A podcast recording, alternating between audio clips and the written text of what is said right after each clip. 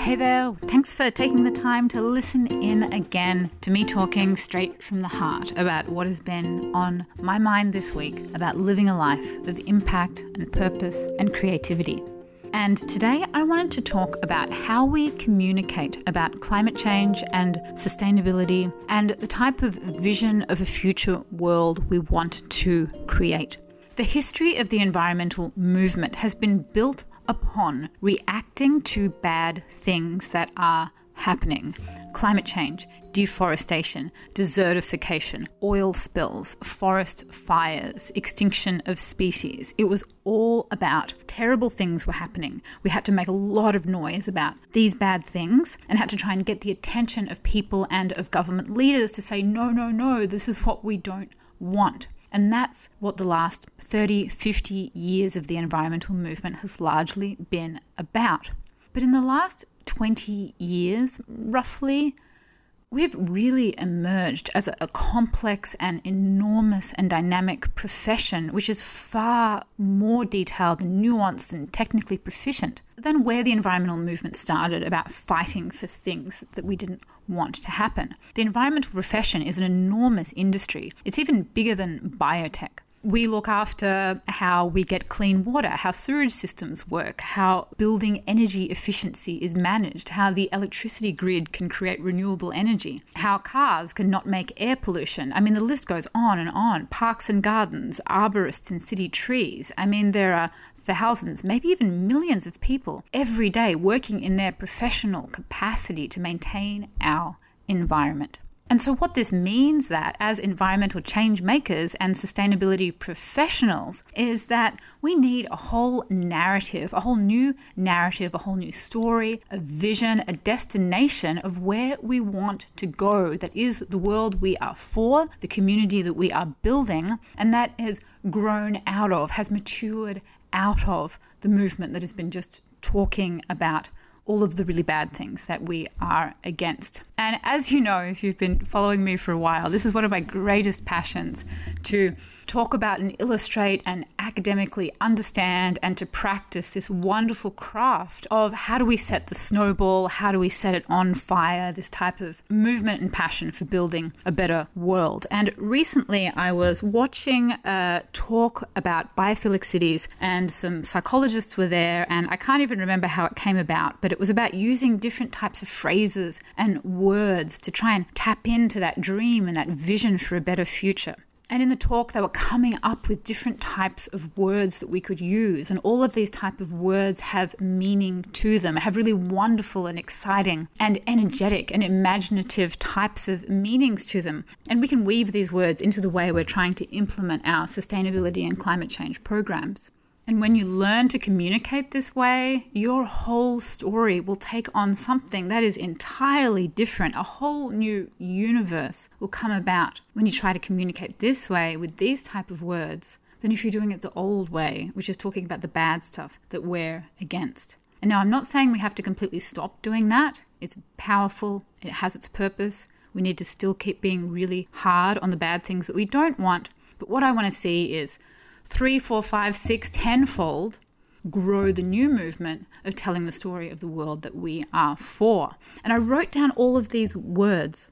I have 24 of them. And I wanted to invite you to start to just imagine and ideate and sketch out how you would use these words to tell your story about what you're trying to change. So the first one is discover. Beautiful world. Discover. Okay, so I'm just thinking about discovering new worlds, discover the new type of future that your community can be about, discover the power that's inside you to create a better world.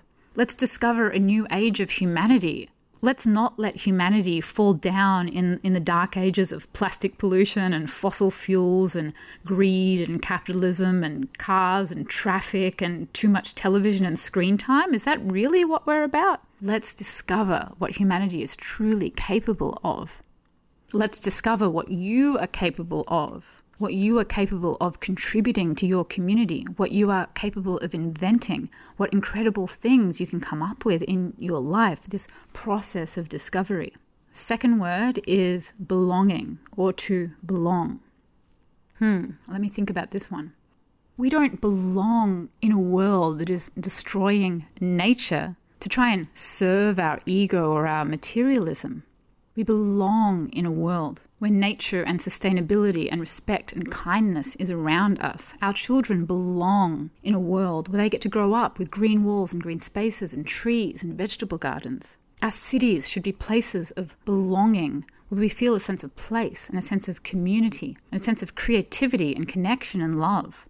We need to bring this sense of belonging back into our neighborhoods and communities so we're not segregated like islands, not communicating with each other, but we have a sense of friendship and family. There's been this growing sense of loneliness and disconnection, which is weird because we have so much social media now to connect each other.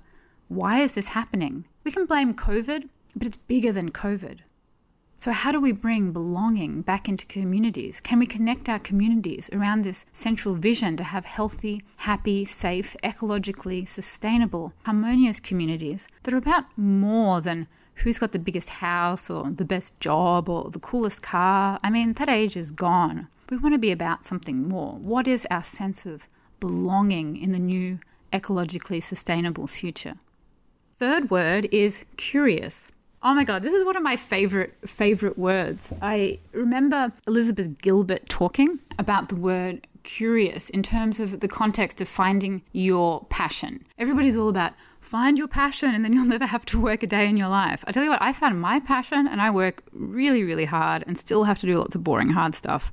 I do not think finding your passion is necessarily a recipe for happiness or success at all and doesn't matter. But anyway, what she says is don't really ask what your passion is, ask what you are curious about. Follow your curiosity. Passion is a kind of a big and intimidating word. I personally don't even think I really use it. Maybe I do. But ask the question what are you curious about? when we're talking about sustainability and climate change, a lot of the narrative has been about what we need to stop. You need to stop doing this. You need to give up doing this. You need to sacrifice doing that. And that is true in a certain type of a, a, lens, but I think there's something much more fascinating about this big task ahead of us about rebuilding a sustainable civilization. And this thing, nobody is talking about this, right? This is the multi decade passionate, now I've used the word passion, the multi decade, curious ingenuity of long term problem solving and creating that you will do through your entire life. This is not just riding your bike instead of taking a car. This is not just recycling or using a reusable coffee cup. Right. We all start with these simple eco behaviors. But as you start to get into your career and into your change maker journey, people start operating with this deep level of innovation. And eventually, once you've been doing it for 10 or 20 or 30 years, you'll become like a real expert in one particular domain. And what is really going to create the type of change that we need? Yeah, we need to get rid of fossil fuels and have government policy and all that. But the real engine of change is that ingenuity of people solving the difficult problems, figuring out how to make compost bins that you can keep in an apartment that don't smell. There's so much R&D just about that one thing. How to make the coffee cups that are reusable. That might sound like really simple, but 10 years ago like they didn't exist. And now there are all of these people trying to figure out how to make the perfect coffee cup, etc. How to make green walls, small modular green walls that anybody can install on a facade. What about really big commercial green walls for skyscrapers? I mean, they need to have they need to have so much environmental engineering going in to figure out how to make a multi-story high green wall. You've got all of the soil substrates, you've got how strong it is, you've got the geotextiles that sit onto it. You don't want it to fall apart and leak soil. You've got to understand the botany of all the different plants. The watering system has to work. It has to be responsive to the elements. It has to be maintained. There's one company developing machine learning robotics that can actually sort of climb up the wall and help maintain the green wall. I mean, we are not going to be able to re engineer cities unless people are putting in decade after decade after decade of their own deep mental investment into solving all these little minutiae of problems. I spoke to one guy in the Netherlands a couple of months ago who is working on a system of being able to put trees on office buildings that weigh less. Now, you might think, oh, wow, biophilic ecotopia future. Let's just put trees on all of the buildings. But the thing is, a tree and all of its soil and the container it comes in is really heavy, right? So buildings aren't built to sustain multiple trees on them if you wanted to put trees on an existing building. And now, if you've got a new building, and now we're going to double the amount of mass on that, Then you have to put way more steel and way more concrete in, which is very, very carbon intensive. So, is it really a green building if it takes that much steel and that much concrete to cover it with trees? These are the design problems that need to be hacked at, and they need an intense amount of passion and focus. Coming back to our word, curious, curiosity. How curious can you be to uncover the next invention, the next problem solving? It doesn't need to be one big fancy technology. It can be something that's, well, I don't want to use the word small because I don't think it's really small, but figuring out how to get a tree to grow in a, in a substrate that's not going to be so heavy that you cannot actually put trees on the top of buildings. That's year in, year out, problem solving and promoting and trial and error. And that is where we follow the thread of curiosity. Do not fight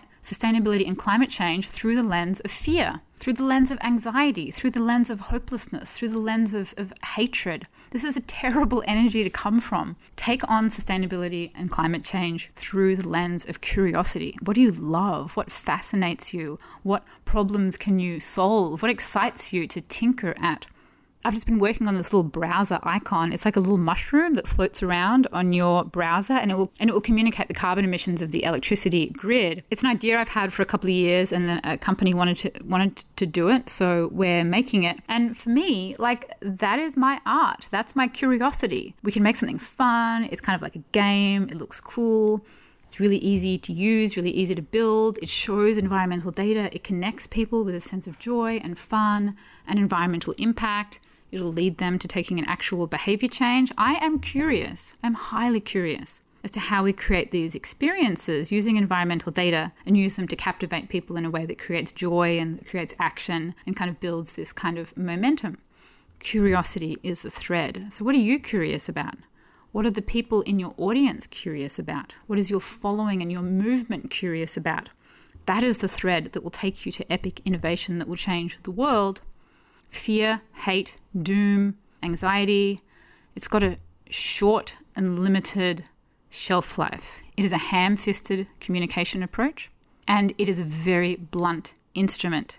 You want to be careful and very thoughtful about how and where you would use something like that. Curious, curious, curious, much better.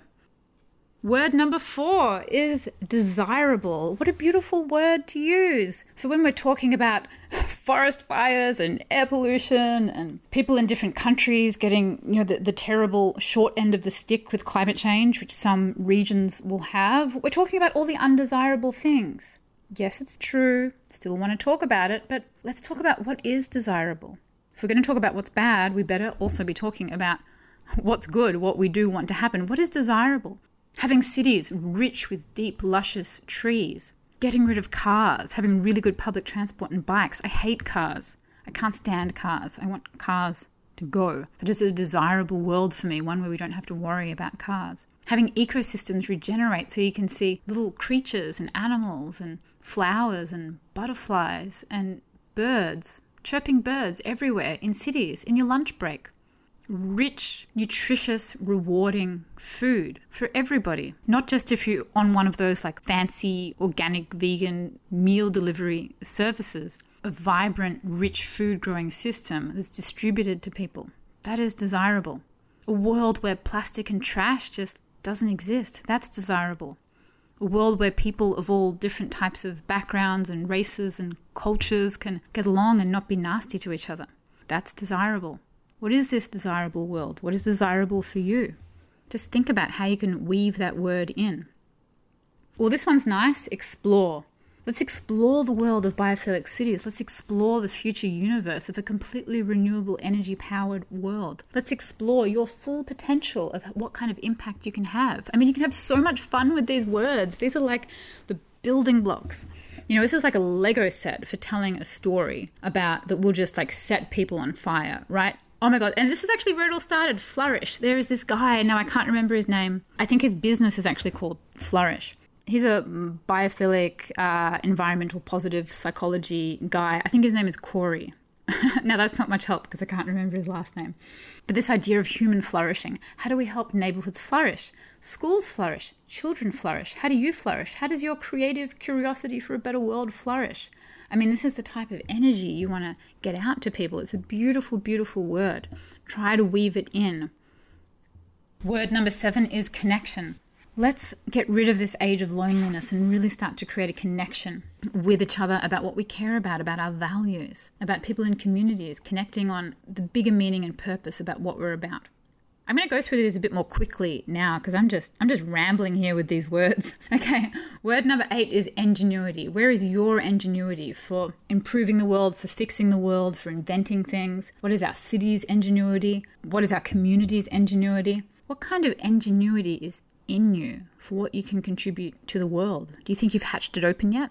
Have you become all you can be already? Probably not. I think most of us still have something left in us, no matter how old we are, what age we are. We still feel like there's something left to share. So when you tap into your ingenuity, who knows what's there? Do you feel that you have eh, like a 10 out of 10, like 100%?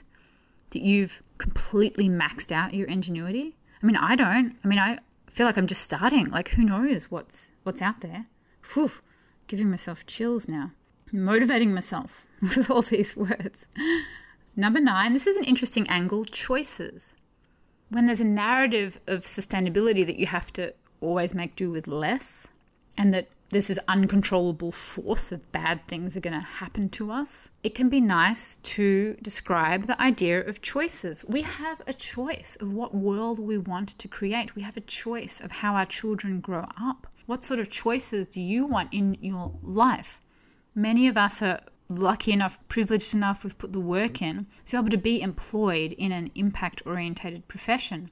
But a lot of people, they're not there yet, so they might not feel a sense of choice. They might feel like the only employment options I have are really shitty jobs with shitty companies, and they haven't quite put those runs on the board yet to be able to get paid to do work that they that they love. Or it might not be an option to them at all depending on their background or what country or area they live in. So opening up to people that there are other choices. Life doesn't have to be this way.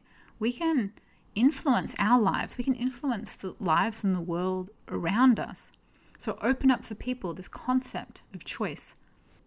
Oh, number 10 is forge. This is a fun word. It makes me think of like Thor's hammer and Lord of the Rings and like forging swords and, and metal. But how can you forge ahead? If you wanted to forge something new in your civilization, in your life, in your school, what would you forge? If you had a magical power of just forging things, machines, buildings, governments that did things differently. I mean, imagine if you had like lightning bolts kind of coming out of your hands and you could be like, I'm going to forge, and then I'm going to forge and forge. What would you forge? What kind of change would you make happen? It's really fun, kind of empowering way to think. Here's a, a nice one. Number 11 is active. How can you get active? What can you activate? How can you be active in your community? How do your children become active? Lovely A, just a nice sounding word, nice copywriting to use. Number 12 is commitment. It's asking people to make a commitment. This is actually really powerful in the psychology literature. They call it if you're designing something a commitment device or a pledge. And that's because deep in the core of the human mind, right back into the evolution of wherever we sort of branched off from the common ancestor, one of the things that made human evolution different to the rest of the primates was our ability to work in groups and to develop language and develop trust between each other. And one guy explained this to me once, saying that if we say, like, oh, I'm going to go to the coffee shop, would you like to come? And you'll say, yeah, yeah, I'll, I'll come. And then you start walking, even though there's not really any gravity to that experience of going to the coffee shop. If you just kind of like wandered off halfway and started going in a different direction, it'd be really weird. And you probably would not stay friends with that person unless there was like a really good reason. So, our ability to make these basic commitments, like I will walk from A to B with you, and to communicate that is so deep in the core of the human mind. That's why when we're asking people for commitments and for pledges, they really work in trying to get people to do stuff you can write people something down like I pledge to quit smoking, I pledge to do the dishes, I pledge to eat more vegetables, you know, then I pledge to do eco-friendly X, Y, and Z. It really works. So when you're asking something of people, instead of like scaring them with like bad things are going to happen in the world, you can say, let's make a commitment to a better world. Let's make a commitment to zero emissions. Let's make a commitment to a school that grows food for our children, that reconnects them with nature. When you phrase it like that, a commitment is a really nice sounding sort of word. And most of us, most of the time, like the idea of commitment. We like the idea of trust. We like the idea of commitment in relationships and in friendships. So it can be a very warm and embracing type of word to use. Number 13 is competence. That's interesting. Let's have some let's have some environmental sustainability competence. Let's be a competent company and do right by the environment, do right by climate change. Let's be a competent city, a competent school. Number 14 is be engaging. How do we engage people? Are we engaging? What can we do that's more engaging? Then we've got the word effective. Let's be effective at getting to zero waste. And can you see how all this language I'm, t- I'm using and the way I'm describing it is all about the vision and the destination? That is the new way of doing environmental communications is that you talk less about the problem and you talk mostly about the destination, the vision we want to get to. And all of these words will thread you into that story. So, how do we become effective at getting rid of all of the petroleum cars and getting onto EVs? How do we be effective at changing the roads to get more bike lanes? How do we become effective at growing our own food? Number 16 is to empower. Lovely word. Let's be empowered to create change in our communities. Let's be empowered to make eco friendly homes. Let's be empowered to all get along with each other. Let's be empowered to run our economies in a way that works for people, not just for profit for a few. Number 17 is to learn. Learning is a hobby, learning is fun. We have documentaries, so like a, a movie and a learning experience in one. Let's learn about each other. Let's learn about how we can be better people. Let's learn about the architecture of making buildings work in harmony with nature. What can we learn about this process? It's a lovely word to use, a lovely sentiment. Number 18 is meaning. At the core of everyone's psychology is a need for meaning. We all need meaning. You might think that you just need a house, some basic friends, and a job, It's not true. We deeply, spiritually all crave meaning and is a fundamental human need. And when people don't have meaning, they get really fucked up. They have all sorts of problems. I mean, I personally put my quest for meaning and purpose just abs- the absolute center of my life. And I put money and food and even relationships with people are kind of like outer to that sort of core meaning and, and, and purpose. And it's a real internal rock that I have that I've cultivated over many years. And I notice that a lot of other people don't have that inner rock. They're really kind of shaky and wishy washy with their own inner sense of purpose. So, especially when we're telling this very powerful, very meaningful story of the environment and trees and climate change and the future of humanity and the future of our children, I mean, meaning is centered to this concept. And I think we should always give meaning more gravity rather than less. I don't think it should be, well, let's kind of like always reduce it down to like money and selfish interests and we'll kind of just, just kind of like fragilely, kind of like childishly, like just say that, you know, maybe we should think about meaning. I think you've just got to like cut through everything and go straight to it because no matter how powerful or wealthy somebody is or famous, we all have the same fundamental spiritual craving for meaning, no amount of any material success or wealth fixes that for anybody. Doesn't matter who it is, you can cut straight through to right into the center of somebody's soul through the conversation of meaning. And I would not shy away from that. When people start saying that, oh, sustainability is expensive and we can't afford it and all the all the things, no one's gonna care, all the things that people come up with, just hit right into that meaning matters, purpose matters, why are we here? What is the meaning of our life's work? Don't be ashamed of it. Okay, number 19 is problem solving. While we talk about problems a lot, you know, it's fun to problem solve. Let's problem solve around carbon emissions. Let's problem solve about the amount of petrol that cars use. Let's problem solve about rainfall runoff and about concrete. You know, it has this kind of like pro action agency. You know, let's like get together and, and, and, fix it up, like like fixing up a house or something. You know, it's, it's a great sentiment to, to, to bring into the whole quest. Number 20 is to participate. That sounds very like activisty and kind of like political, but great. Let's participate in the unfolding revolution of whatever the future of humanity is. Let's participate in a new process. Let's be active from the last word. Participate, participate. Think up something cool. Number 21 is responsible. Now, this reminded me of the first ever academic study that I read on environmental psychology, and it, it really jumped out at me because it said that basically why altruism is not the best way to engage people in environmental change. And I was really trying to understand, you know, like these deeper drivers for how to get people to care. And is it altruism? Is it not? Is it identity? Is it why? Like, why should any, why does anybody do this? And what it talked about was the responsible person approach that when you go and try to ask somebody to do something through altruism, you're kind of also saying that if you're not being altruistic, you're kind of being a bad person there was more to it, but it's kind of a weak way of going about it because it puts people in this dichotomy of are you this nice altruistic person or are you this kind of like this bad selfish person? But what they recommended was this idea of what they called the responsible person approach. The, most people really like the idea of being responsible. They have a strong identity about being responsible. When I've done many qualitative interviews with people about what drove their environmental behaviors, they'll say that one word. It's because I want to be a responsible person. We really value this in ourselves, and it's a it's a powerful way to get into people's identity. Not so much because we need to be a bleeding heart for the earth, but that we are self-respecting people that do the right thing. So ask people in your community, how do we want to be responsible? How do we want to be responsible for this? And you can get, I think you can probably cut past a lot of the politics and the drama and the kind of like hippie, earthy stuff. Because very rarely will you want to meet someone who does not want to be recognized as being responsible. It's a, it's a deeply held value system. And number 22 is satisfy. That's an interesting word. I don't even know where I'd go with that. Satisfy. How do we satisfy our need for a better world? How do we become satisfied with who we've become as a civilization? How do we become satisfied with the communities that we've built around us?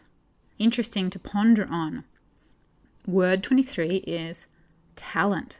What a different lens to view environmental change through, through the lens of talent, than through the lens of fossil fuel companies are destroying the world. I mean, what can we do with this word? Like, what sort of talents do we have within us? What talents are there in companies? What kind of potential of talent is inside engineering companies, software companies, architecture companies, even like construction companies that build roads. Don't we all have special talents in us and special gifts that we can bring out to try and reimagine everything to be better? And how do we put our talents to work to make the kind of world that we want to make?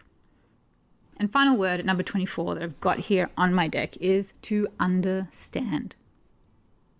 How do we understand our carbon emissions? How do we understand the type of materials that go into the products that we use and the type of chemicals that are going through the supply chain. How do we understand where our clothes come from, where our food comes from? And then after we've used it, where does it go? How do we understand this great complexity of what made our world the way it is? And how do we understand the processes of how we improve it so we can make a better world? I think this concept of deeper understanding, it connects with the kind of joy of learning, of how we love to learn. We love to explore. We love to intellectually unravel things to try and understand them more deeply. You can weave a wonderful story through this concept of understanding the great tapestry of what is life and materials and ecosystems and energy and technology and the flow of all these things about how they fit together and where our place will be and how we're going to change everything for the better. Well, that is the 24 words. I was only going to read them out really quickly, and now I went on this long, long roll about going on and on about how you could tell the story of sustainability in all these different ways with all these lovely words that you can use as Lego box, Lego blocks and ingredients to help tell your story about how you're changing the world and you can help inspire and captivate people and weave them in to your mission because you've got to do it by centering people around a vision about something that they can believe in, about something they can fall in love with. Just telling the story about sustainability and the environment alone is is very very limited. There's so much more that we can do. We can really really flourish. Flourish. Flourish. Uh, in the way that we're telling the story. That's one of my big life missions is to be able to tell these captivating stories. Kind of like i tried to do in my ted talk about optimism and creativity. And just keep doing that. Just keep getting better at it. Keep telling the story that really sets people alight in, tr- in this wonderful, wonderful mission that we have, wonderful industry, wonderful movement, wonderful craft of what it is to rebuild the biophilic, environmentally sustainable future civilization of our dreams. Signing off now. Thanks for listening to my podcast from the heart, and I'll see you next week.